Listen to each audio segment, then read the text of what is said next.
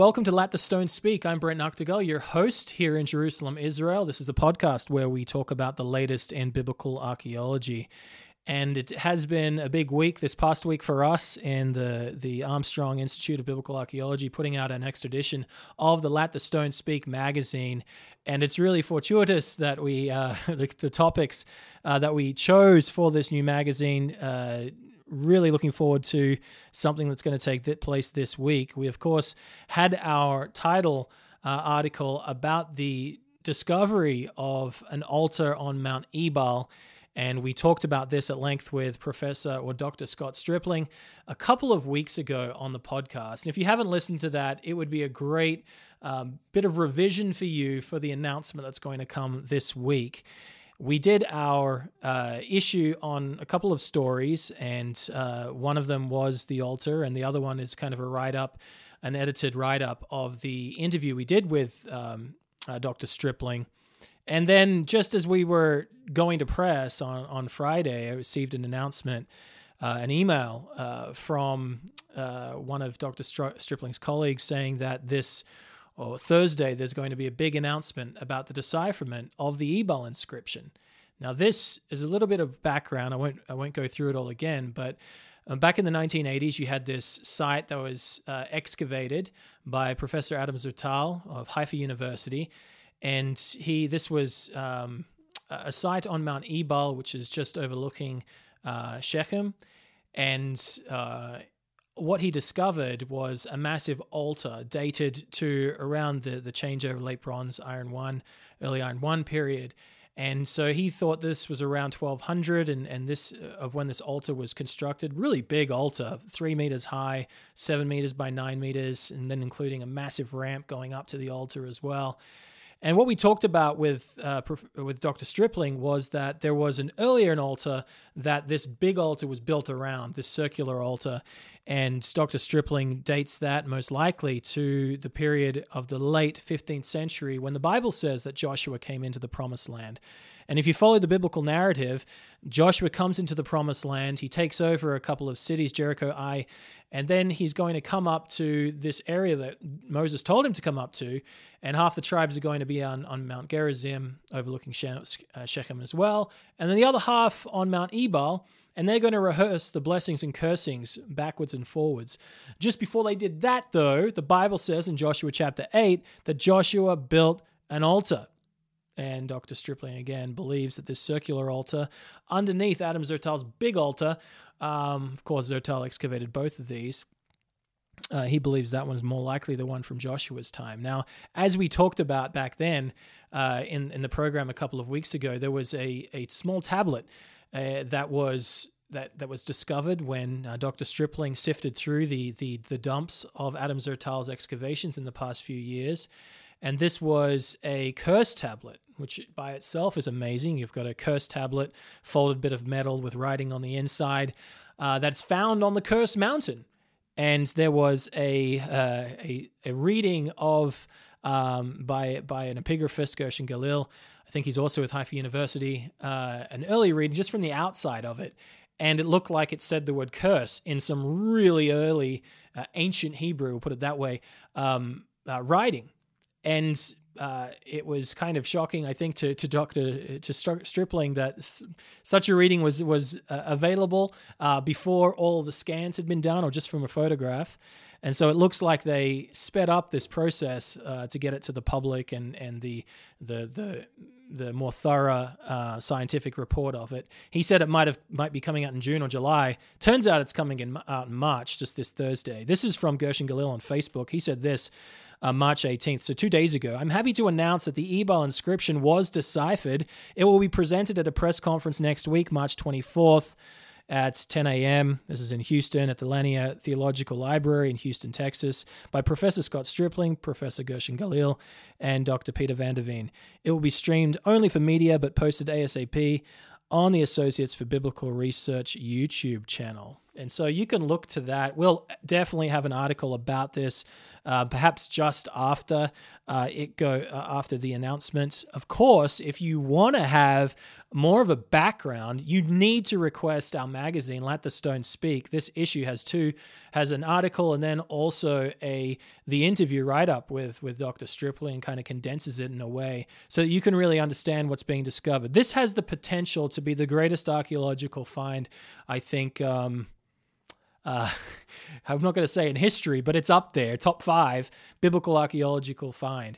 If you have a a an, a curse tablet, that's what they do have there, that's found in the dumps, and of the excavation of this tower, and if you have the word curse on it, and if it's in really really early uh, ancient Hebrew or, Proto Sinaitic, whatever you want to call it, here in the land of Israel, predating any other uh, ancient Hebrew writing in Israel by a few hundred years or a couple hundred years. This is this is pretty big deal. Um, so it's early Hebrew writing, curse on Mount Mount Ebal, writing about a curse on Mount Ebal, and then perhaps even uh, the metal itself. Where did the lead? I think it is. Where did it come from? Can we trace that perhaps to somewhere on the journey of the Israelites uh, coming out of Egypt? And that would be a triple whammy uh, I think in in in terms of significance. Uh, uh, so I don't want to overplay it. The announcement hasn't come out yet. I don't have any inside information. However, we'll see what happens this Thursday. And if you're listening to this after Thursday, which I believe uh, would be something like the 25th of March, then check your news because it'll be everywhere. you, unless you're hiding under a rock, uh, you wouldn't have you would have seen this story. So, just a heads up for that if you're listening to this before March 25th. Okay. Uh, or March 24th, I should say. Just a couple of other stories before I get into an article by uh, Andrew Lawler that he recently posted on in Scientific American. This is one which is a really interesting story related to the Siloam inscription. If you remember your biblical history, you know that uh, during the time of King Hezekiah, uh, of Judah. You had the invasion into Judah of Sennacherib, the Assyrian king, and he's he's coming down to Judah. He takes over a number of cities. He takes over uh, 46 cities, I believe. He writes on on the Sennacherib prism or the Taylor prism, as it could be called, and um, he takes over Lachish, the second biggest city in Judah, or second major city in, in, in Judah behind Jerusalem, and then he turns his army on Jerusalem. And the Bible says that after Hezekiah repents and goes to Isaiah, and, and Isaiah tells him what's going to happen, that God is going to save Jerusalem for David's sake and for Jerusalem's sake from 185,000 Assyrian soldiers. And directly before that, though, there was is a tunnel that's cut through the bedrock that is going to bring the water from the Gihon Spring, which is down in the valley, the Kidron Valley, uh, just to the east of the ancient city. And that is going to be transported under the city through a tunnel to to a part that's inside the fortified walls at the south and west of the city of Jerusalem, right where the, the valley of Hinnom uh, meets the Kidron Valley. And uh, the Bible talks about this, of course, and then this was discovered. I think uh, Robinson might have even discovered. I'm not sure exactly, but this has been discovered for over 100 and, uh, over 150 years. And of course, Warren was in it as well. Warren Shaft exists here in this tunnel network under the ground. And what was um, written down and how we know it's the time of King Hezekiah uh, that when this tunnel was built, we have the biblical reference, of course, to a conduit or, or how he stopped the upper water the upper watercourse of the Gihon Spring and brought it brought it inside the city. You also have the account uh, where it says that why should the Assyrian king come to Jerusalem and find much water? So let's take the water away from his army as it's going to besiege us. So you have the Bible talking about it, and then you have this amazing inscription that was carved into the the rock uh, of the right at the end of Hezekiah's tunnel. This is a 1,700 feet tunnel that sometimes it's it's about four or five times my height right at the end, and other times I've got to really hunch over. I was in it actually two days ago with my with my children for the first time, my five year old and my uh, four year old, and and even my one year old uh, was who was my wife was carrying. We went through it for their first time, and right at the end of it, you see a plaque there where there was an ancient inscription, the Siloam inscription, that details details how the the, the diggers from from 2,700 years ago constructed this tunnel from underground from both directions, two teams digging, and it, and it captures the moment that the two teams met. And you can see this moment uh, about a third of the way through Hezekiah's tunnel as well, when you can notice that the the pickaxes um, from go one way and then you see them go the other way and there's a little dip in the ceiling. This is where they met. And this inscription which is towards the end of hezekiah's tunnel it describes how it happened. And it's in beautiful uh, ancient hebrew script uh, from around 8th 7th century if epigrapher is going to date it. But the problem is that this inscription isn't in israel. It's not in the Israeli Museum. Now, you would think it would be just because this is a dramatic discovery that details a biblical event that happens here in Jerusalem. But of course, when it was discovered, uh, this area did not belong to the state of Israel. The Ottomans were over Jerusalem, and so they uh, blew it out of the, or took it out of the wall of Hezekiah's tunnel. And you can see a big uh, imprint where it was, and it's in the Istanbul Museum. And so Israel has wanted for so long to get this inscription and, and bring it back to, to the uh, Israeli museum. But of course, uh, Recep Tayyip Erdogan uh, isn't the most favored uh, uh, Turkish leader and um, or doesn't really favor Israel, although there might be a little bit of a turn that's happening there. Uh, and so it hasn't gone back there. And so we actually heard from somebody um, in the know that it was going to come back and this trip by uh, uh, Isaac Herzog, the uh, the leader of uh, the president of Israel, he had a visit to meet Erdogan, and this was one of the reasons for the visit to bring this back, and and there was going to be a candelabra or something that was going to go to Turkey. Well, it turns out that I think it was uh, the Times of Israel's uh, Hebrew um, sister site that broke a story saying that it was coming back. And I think it was coming back, and it might still come back. But unfortunately, it hadn't come back yet. And so they leaked this story, or the story comes out before it's even in Israeli hands, it seems. And it causes a major backlash. And you've got the Daily Sabah, which is a Turkish paper, which basically an Erdogan mouthpiece, saying that nope, not coming back. And so uh, we had a story ready to go. Christopher Eames wrote a story ready to go about it coming back. And we held off. We held off for precisely this reason that it might not make it back because I don't know how it happened, but somebody got wind of it. Somebody publishes a story. And this is the thing that is going to not look that good, I think, for Erdogan or for some of for him some popular support for him amongst people of his own country. And so he played down it, said it wasn't going to happen.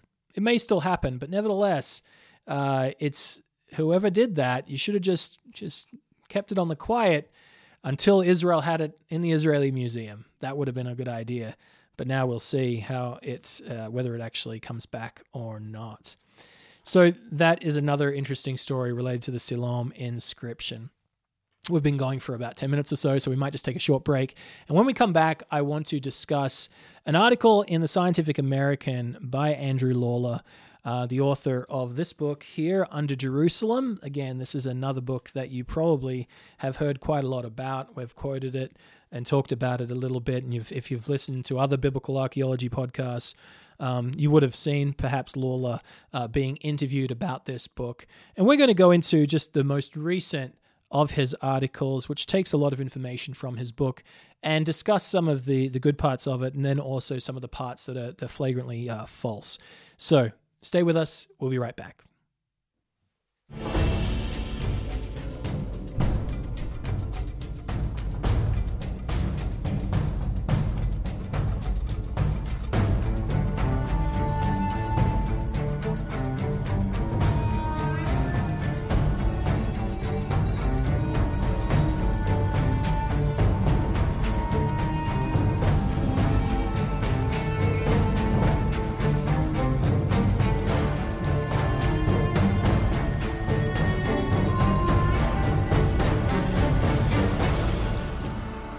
Hello and welcome back to Let the Stone Speak. I want to go through this article now. It's by Andrew Lawler. He's a contributing writer for science and a contributing editor for archaeology.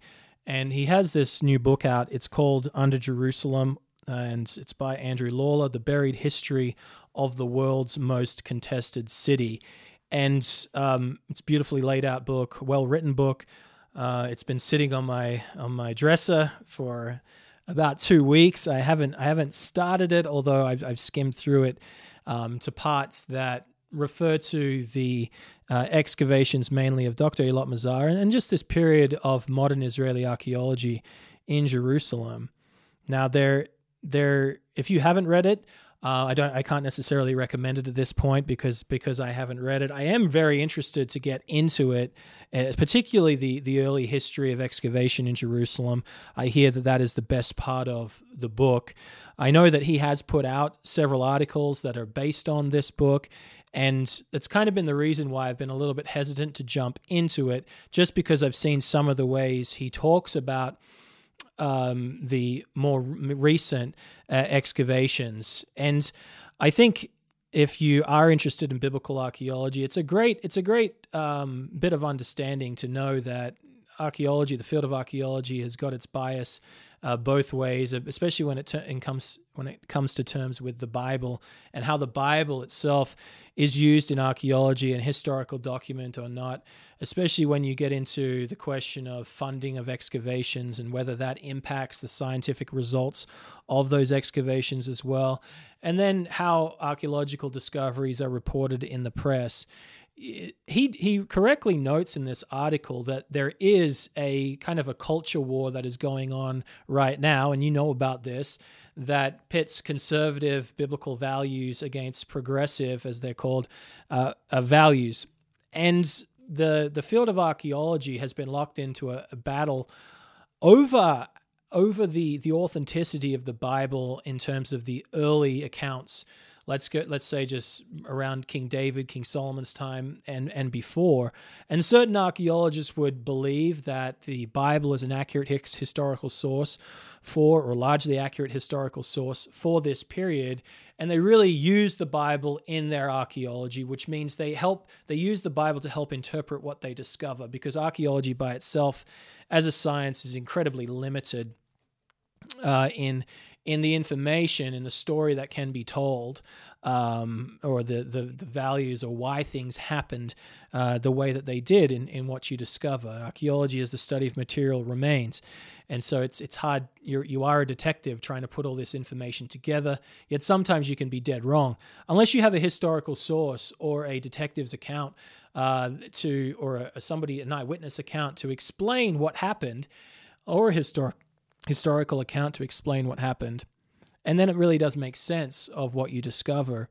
And different archaeologists fall, uh, put themselves in different places along the spectrum of using the Bible as a guide, even consulting the Bible to help you determine where the best place to dig or what you might be discovering, kind of anticipating discovery. And then you know, not even under, not even really reading the Bible, putting it to the side, and maybe uh, perhaps at the end of your excavation, consulting the text uh, to see how it matches or how it doesn't. Um, other archaeologists seem very free with their um, their uh, inferences in whether some what they discover proves the Bible or not, without actually reading the Bible uh, that much. It seems, and so I fall I fall into the side of the Bible's an accurate historical source. It's the best historical source we have to detail the history of this place. It's the only historical source really that that gets into the day-to-day details of this place, not just what happened to the kings and the and the and the, the prophets, but regular people as well. It gets into a lot of that. And so we would follow the model of Dr. Eilat Mazar and her grandfather Benjamin Mazar and who really did, though they didn't believe in the theology of the Bible or, or God's ability to to act uh, in the human sphere in a miraculous way, um, they did use it, and they thought, well, this isn't a fabrication. They they thought, well, maybe it's overblown here or there, but but largely it's a historical document. It's the best one, and it just does not make sense to excavate in the land of the Bible without without a knowledge of the Bible. Now, there are others that would come and say, well, the Bible was written so late, way after the events that they purport to describe. So, how can such ignoramuses, uh, 500 years after these events, if you're talking about David's time when people believe it was written, recorded, a lot of this 600 years uh, 600 A, uh, BC. Um, how can we believe them? They're not eyewitnesses, and so let's not really take them as a as a historical historical source. And Andrew Lawler, for his part, I mean, I think he is a, I think he is actually a trained archaeologist. I can't remember off the top of my head, um, but probably not a trained biblical archaeologist, meaning for this place of the land. But he's obviously on the other side. He he, and if you read the book, at least the chapters revolving Mazars and and others, you'll see that it's very not favorable towards that view, and instead you know, he talks about how the discoveries are a search to justify the Zionist dream, um, or even you know the, the backers or supporters of their work. Uh, they are they are uh, th- they are religious, and therefore the findings are going to be biased. At least he implies that um, in in the book. And then so he's not on that side; he's more on the other side. And one of the leading proponents of this other side of biblical minimalism, or David and Solomon not being like the Bible describes is a professor, Israel Finkelstein. And this is a very popular uh, man, um, very popular figure in archaeology, um, especially in the in the in the 2000s, and I would say oh, up until the last few years, he's been um, just just absolutely well he's even now he's absolutely quoted everywhere in in popular articles news articles about discoveries. And he is the one that really did get uh, Lawler into this. And and I think this is a good uh, a good thing to know going in because we all have our bias and I understand that. We all have our biases. I have my biases. It doesn't mean that one of them's doesn't mean it's wrong either but it's it takes it's smart to know going in what somebody's perspective is so that you can just strip down the strip down what they describe or or how they describe things get to the facts and then make a judge decision. And this is what he writes in acknowledge in the acknowledgments. This is right at the end of the book. The archaeologist of the israel antiquities authority uh, with the cooperation of its spokesperson Yoli Schwartz, were particularly open and helpful, allowing me full access to their ongoing excavations and making time in their packed schedules to answer endless questions. The Tel Aviv University archaeologist Israel Finkelstein, who took me on my initial tour of underground Jerusalem, must shoulder a good deal of responsibility in sparking the idea to pursue the topic. So, this is his introduction to this, and I recall in 2018, uh, Mr. Lawler and Professor Finkelstein visiting the dig site of Dr. Eilat Mazar, and um, very nice individuals. I'm not going to speak against against just them personally. Um, but that's his that's his point of view now for this book. So if you're going to discredit an archaeologist based on the people that are perhaps funding her excavations or his excavations or their beliefs uh, in the whether the Bible is an accurate historical text or not, you have to see that Lawler has his bias right from the beginning as well, and his bias is on the opposite side. His bias is more towards the Israel Finkelstein side, uh, the Tel Aviv University side, and that's what you get from this article.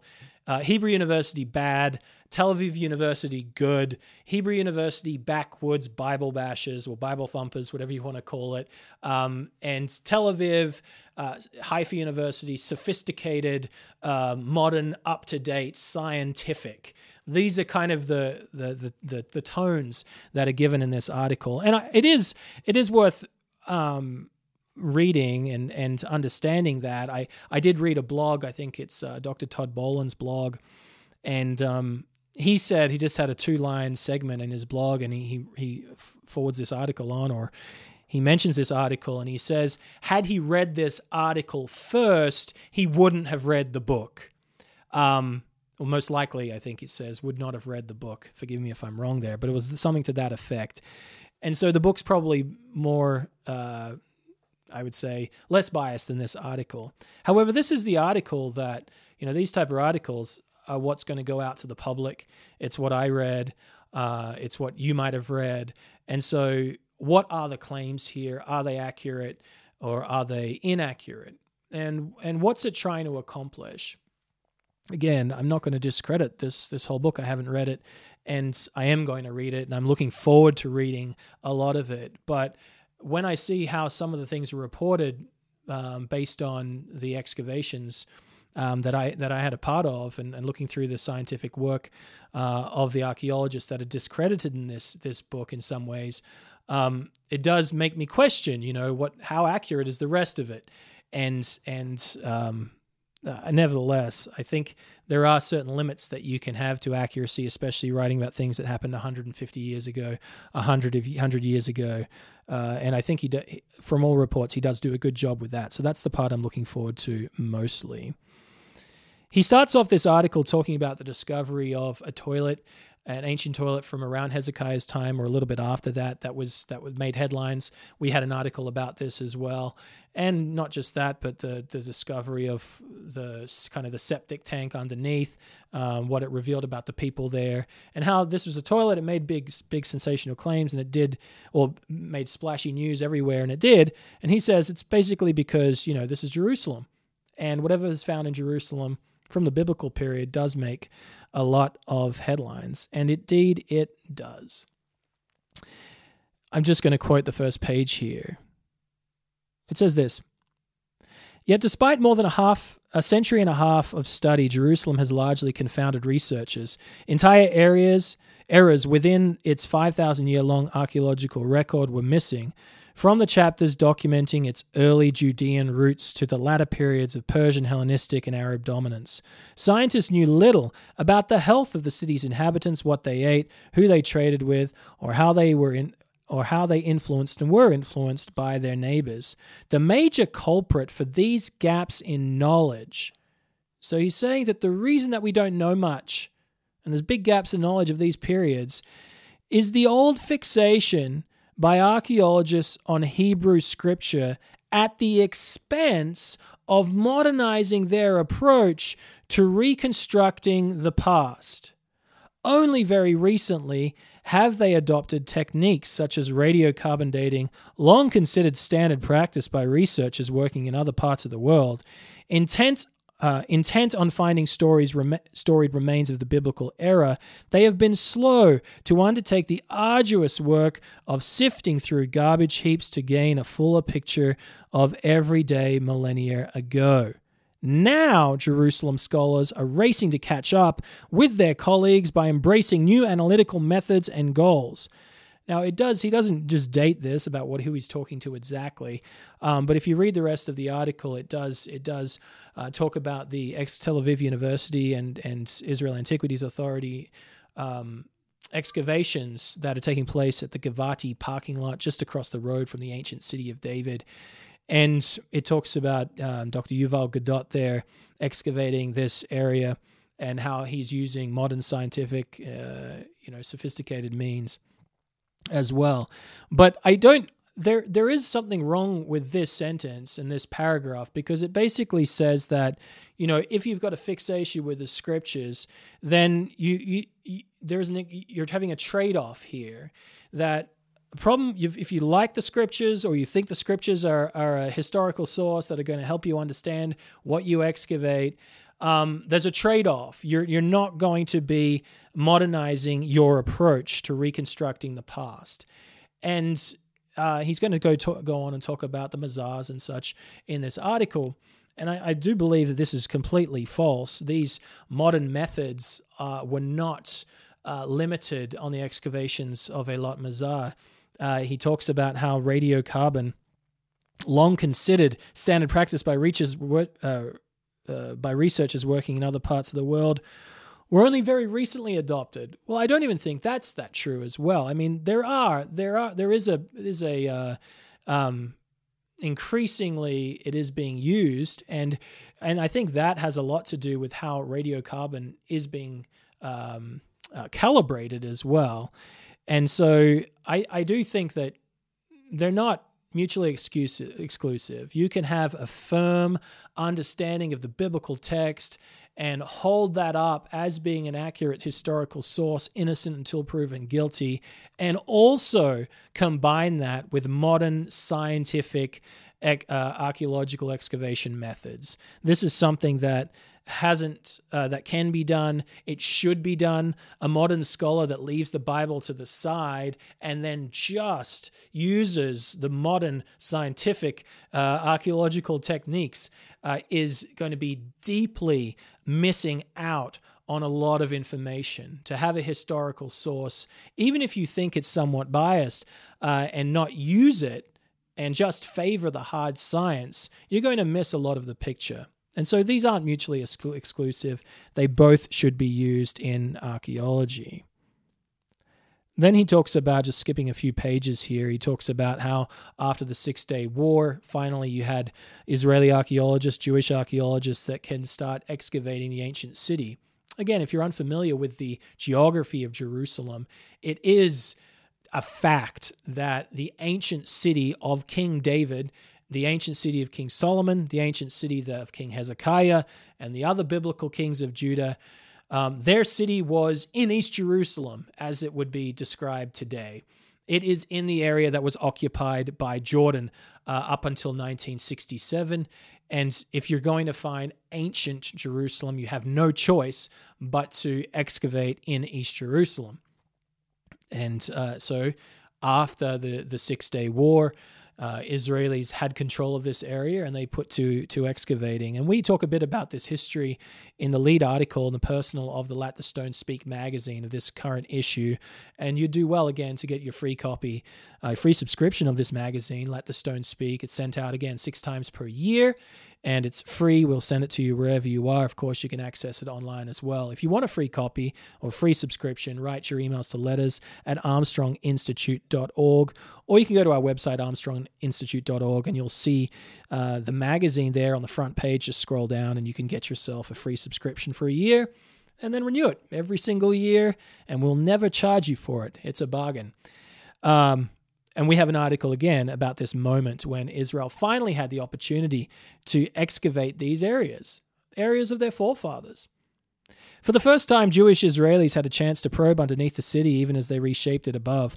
Unlike Robinson, these most, mostly Christian successes, this new generation of biblical archaeologists was overwhelmingly made up of agnostics and atheists with very little interest in proving the truth of Scripture, but they were also nationalists, fascinated by the Jewish past, and viewed the Bible as a foundational text of their new homeland. Benjamin, new homeland. I don't get that. That's their homeland. They were there before. Benjamin Mazar, a famous archaeologist and president of Hebrew University in Jerusalem, was unapologetic about their bias. Biblical archaeology was a part of the Zionist idealism. It's interesting. I mean, if you if you even talk about um, uh, Finkelstein, he's an ardent Zionist. Uh, he would say the Bible is definitely part of this as well as part of the Zionist idealism, uh, I would say. Perhaps I'm wrong there, but I would think he would. He writes this Mazar and his colleagues found luxurious villas, grand avenues, and even the ancient world's most impressive pedestrian overpass, all dating to the era of King Herod the Great and his successors, who ruled Judea under Roman, Rome's authority in the century before and during the time of Jesus.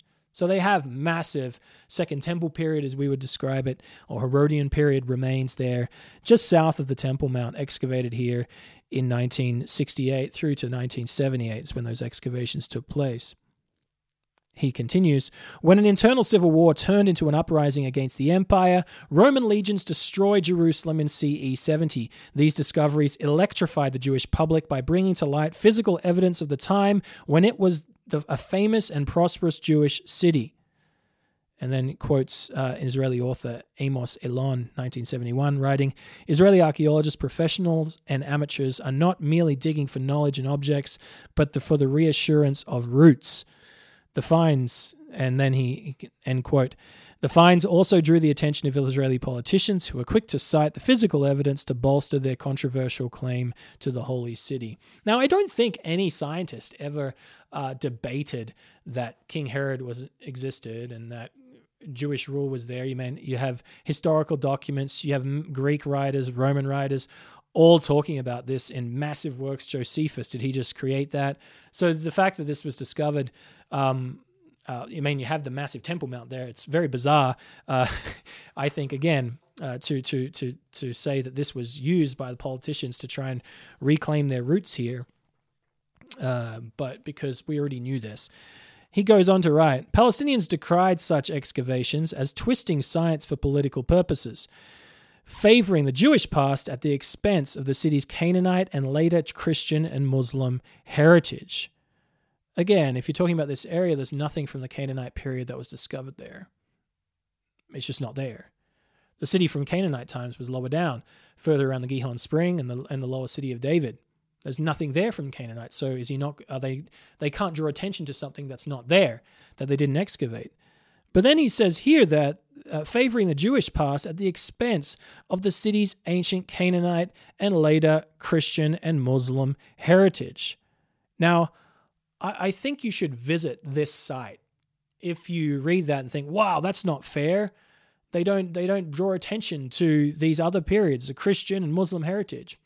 Now, Benjamin Mazar was actually famous for bringing uh, Muslim leaders to his excavations to see massive Muslim palaces that were constructed there. He's and they they're still there. If you go to the Davidson Center Museum, what building is, is it in? It's in an Umayyad building. This is a Muslim period of Muslim rule over Jerusalem. There was much that he could have gone through, destroyed, gone under to find earlier remains, but he didn't. He didn't. This is somebody that he that he's citing and claiming. I th- what was that quote uh, before about him? Uh, talking about Benjamin Mazar.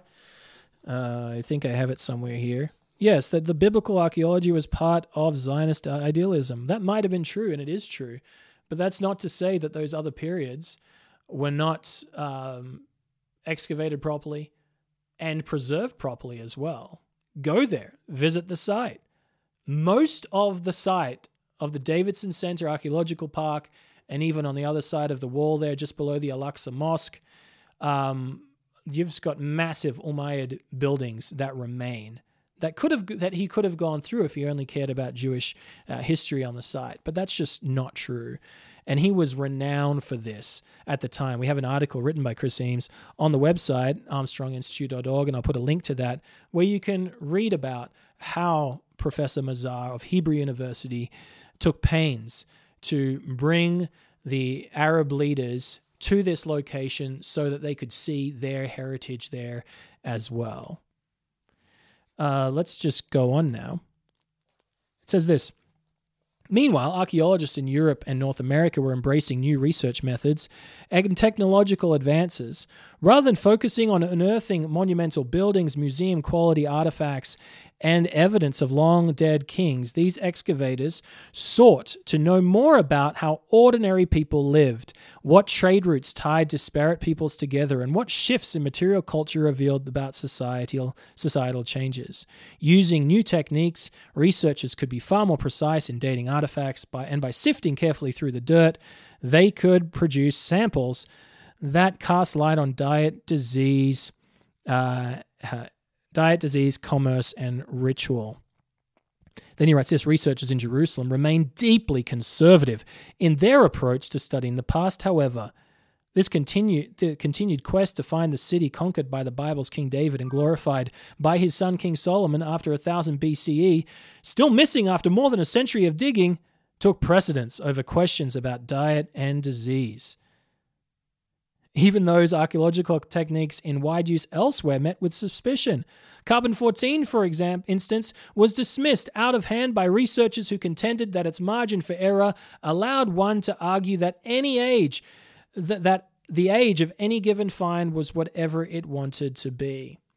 And so this is, again, it's saying that those people that would, you know, use the Bible and that they were conservative in their approach, meaning use the historical text in your to discern and, and discover and interpret uh, what's discovered. That they did it that way, and then they didn't care about what the everyday people did or ate or trade or things like that. And again, that's just false. Read a final report. Read a final report of of Dr. Eilat Mazar. I have I have a few of them here. Um, the early ones about the first one about the city of David. You have one uh, it's one big thick volume and it's got several chapters on what people ate, the trade, uh, what we all the information. And in terms of sifting, I think he he he takes a shot about you know where it says here using new techniques, researchers could be far more precise in dating artifacts, and by sifting carefully through the dirt, they could, etc. Now, if you want to talk about who was sifting through the dirt, I could be wrong, but she if she wasn't the first, she might have been the second person to actually wet sift on location at an excavation site. The excavations at the summit of the city of David by Dr. Eilat Mazar. Before all these other excavations started wet sifting their material, she did it on site. She said, well, This material is just too important for any trace of information to be lost. So we're going to wet sift it all. And from that, you discover all the different botanicals that were there, the fish bones. You do flotation to try and see what what what they what vegetation was there. Um, all of that was done. All of that was done back in 2006. And so again, I don't know. Eh, both again, let's go for science. Science doesn't put the Bible away and just focus on uh, just focus on you know these modern techniques. It brings it together the modern techniques in the context of a historical source. They should go together. The most dramatic implication, uh, it talks about Finkelstein a little bit, and then it says this claim that the Finkelstein's low chronology claim that King everything that we've dated to King Solomon's time is actually from about 100 years later. That's his major major theory that has this this 100 years has been shrinking uh, quite a lot over the next 15, uh, 15 or 20 years since this came out. This claim infuriated many of the more traditional excavators, including Mazar's granddaughter, the late Dr. Eilat Mazar. Like Robinson uh, in the 19, like Robinson in the 1830s, she set out to counter what she saw as a kind of heresy. Now, this is interesting because Dr. Mazar had her theory, I think, of King David's palace and where it should be before Finkelstein actually proposed his low chronology. If you go back, I think it's 95, 96, Dr. Mazar was talking about this with her grandfather, even a few years before that. So it really had nothing to do with uh, Finkelstein's new theory of low chronology. They came to these things separately. It wasn't the motivation to go ahead and find King David's palace again. Uh, that's that's flawed. That's that's wrong.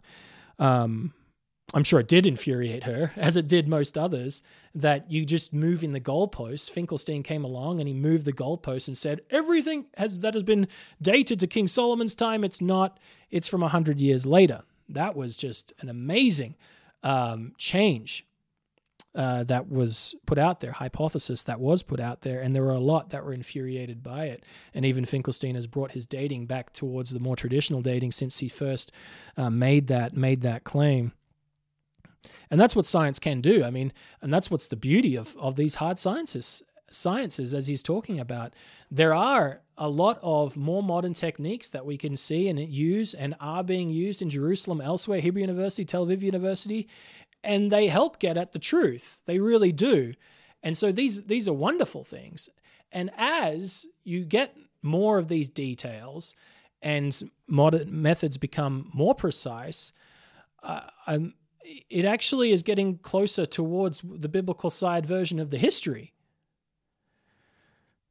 We're not we're not afraid of. I think if you talk to any biblical archaeologist or archaeologist that believes in the authenticity of the Bible, the accuracy, historical accuracy of the Bible. He's a he's he he wants more modern methods being used. Moving towards the end of the article, it says this. With Mazar's passing, Hebrew University's Yosef Garfinkel is taking up her biblical standard. Six weeks before Mazar's death, she called him to her bedside and asked him to continue her excavations in the City of David National Park, where she found the putative palace. He remains unconvinced that she clinched her case, but hopes to find the necessary evidence by restarting the dig in the near future. And so it's it, this is the way he concludes this article. Again, he talks about how Dr. Mazar has died, and Professor Garfinkel of Hebrew University is going to take over some of her excavations. However, to say that he hopes to find the necessary evidence uh, that it's a palace. That's not true. He hopes to find what he finds, and uh, you can talk to him, and and you can understand that he'll hope to find what he finds. And if it is evidence the palace, great. Uh, if not, I'm sure he'll he'll let that that that let the stone speak in that way. Uh, continuing, uh, well, I'll just skip a paragraph because I'm running out of time. It says this The resurgence of what Finkelstein says as a traditional sees as a traditional form of biblical archaeology leaves him troubled. He wants to put Jerusalem in the wider context of the fluid ancient Middle East and set aside the fixation on proving the existence of this or that monarch. Quote, But the wave of conservative scholarship, quoting Finkelstein now, is becoming stronger and stronger. It's not just Eilat Mazar and Yossi Garfinkel. It's quite depressing. We're losing the battle. We're losing the battle, is what Finkelstein says. And then Lawler writes To combat this trend of conservative scholarship using the Bible and archaeology, discoveries, how they relate to the Bible, discussing that, to combat this trend, of conservative scholarship, what do we need to do? Finkelstein launched a new archaeology program at the University of Haifa last fall that will emphasize cutting edge science, international collaboration, and museum studies with its own deep pocketed supporters. So I don't understand this. To combat a trend of conservative scholarship or biblical archaeology, of using the Bible in archaeology, how do you combat it? Cutting edge science, international collaboration, museum studies with their. I mean, this is bizarre. It's bizarre. You're going to combat the, the, the archaeology of esteemed Israeli scientists of Hebrew University by using the same cutting edge technologies, international col- collaboration that Hebrew University uses. What do you think is going on at Hebrew University? Just they're backwoods folks head in the bible go out to the site. This proves the bible. Go down look at the brand new facility in hebrew university the brand new labs where they're doing all types of of cutting edge scientific scientific work. How are you going to combat conservative scholarship or biblical archaeology with science with greater science or more cutting edge science? I mean you don't combat it that way I mean, it is what it is. I mean, if you're going to use cutting edge science in these archaeology archaeological sites in Jerusalem, fantastic, great. The conservative school wants that. It's not like evidence is being hidden. Bring to bear all your resources as an archaeologist or historian, as Finkelstein claims he's more of a historian. Bring your resources to bear to recreate the past in the most accurate sense possible. Bring your cutting edge technology. And then look at what the evidence says. And what does the evidence produce? And then bring a historical document. Do, does, it, does it fall in line with the text or not?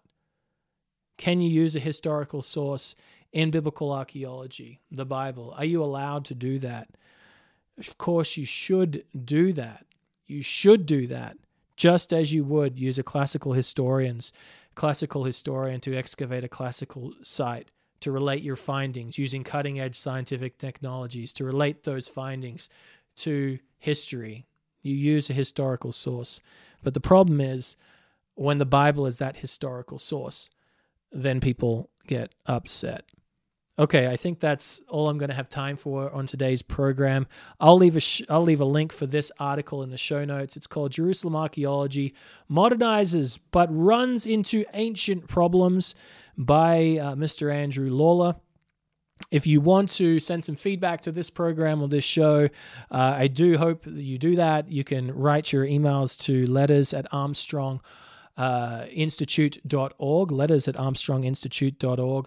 Please do go ahead and request our magazine or, or even sign up for our daily email or our, our, our brief email that comes out whenever we have new content. Uh, you'll really want to just read through these art, a couple articles that we put out in the next edition of Let the Stone Speak. Um, we're going to post them online, and uh, perhaps I can put a link to the to them as they go online here the next day or so in the show notes of today's program, so that you can be ready for this dramatic discovery that's going to, I assume, is going to be presented to the public this Thursday uh, and Friday, probably if you're here in Israel Thursday night. Thank you very much for listening in this week. We'll give you another program next week of Let the Stones Speak. I'm Brent Nagtegaal, your host here in Jerusalem. Have a wonderful week.